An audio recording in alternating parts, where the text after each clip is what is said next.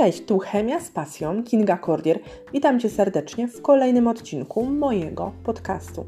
Dziś indygo karmin. Jest to sól sodowa kwasu indygo 5,5' disulfonowego, czyli disulfonowa pochodna indyga. Wskaźnik pH i wskaźnik redox. Jest to niebieski, fioletowo-niebieski proszek.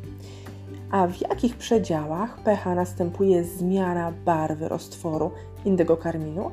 W roztworach silnie zasadowych, czyli o pH powyżej 14, przyjmuje barwę żółtą. Z kolei w roztworach o pH poniżej 11,7 jest to barwa niebieska.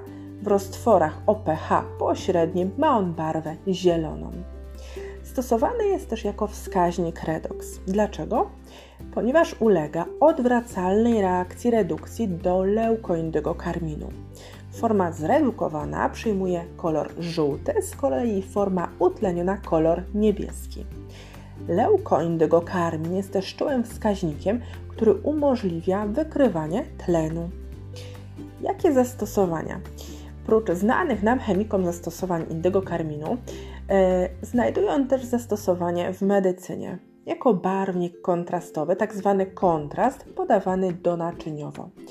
Używany jest też do wykrywania wczesnych nowotworów żołądka i jelita grubego. W zabiegach ginekologicznych, urologicznych do lokalizacji ujścia moczowodu albo też do oceny granic nowotworowych, które usuwane są później technikami endoskopowymi. Ale nie zapominajmy też, że indygokarmin znajdziemy również w przemyśle spożywczym. Pełni on tam rolę barwnika. Jest to dodatek E132. Znajdziemy go w galaretkach, żelkach, napojach izotonicznych, polewach i ozdobach do ciast.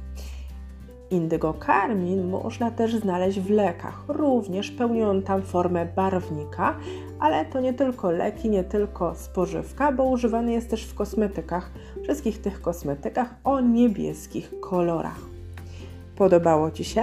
Podeślij link do podcastu swoim znajomym. Dziękuję.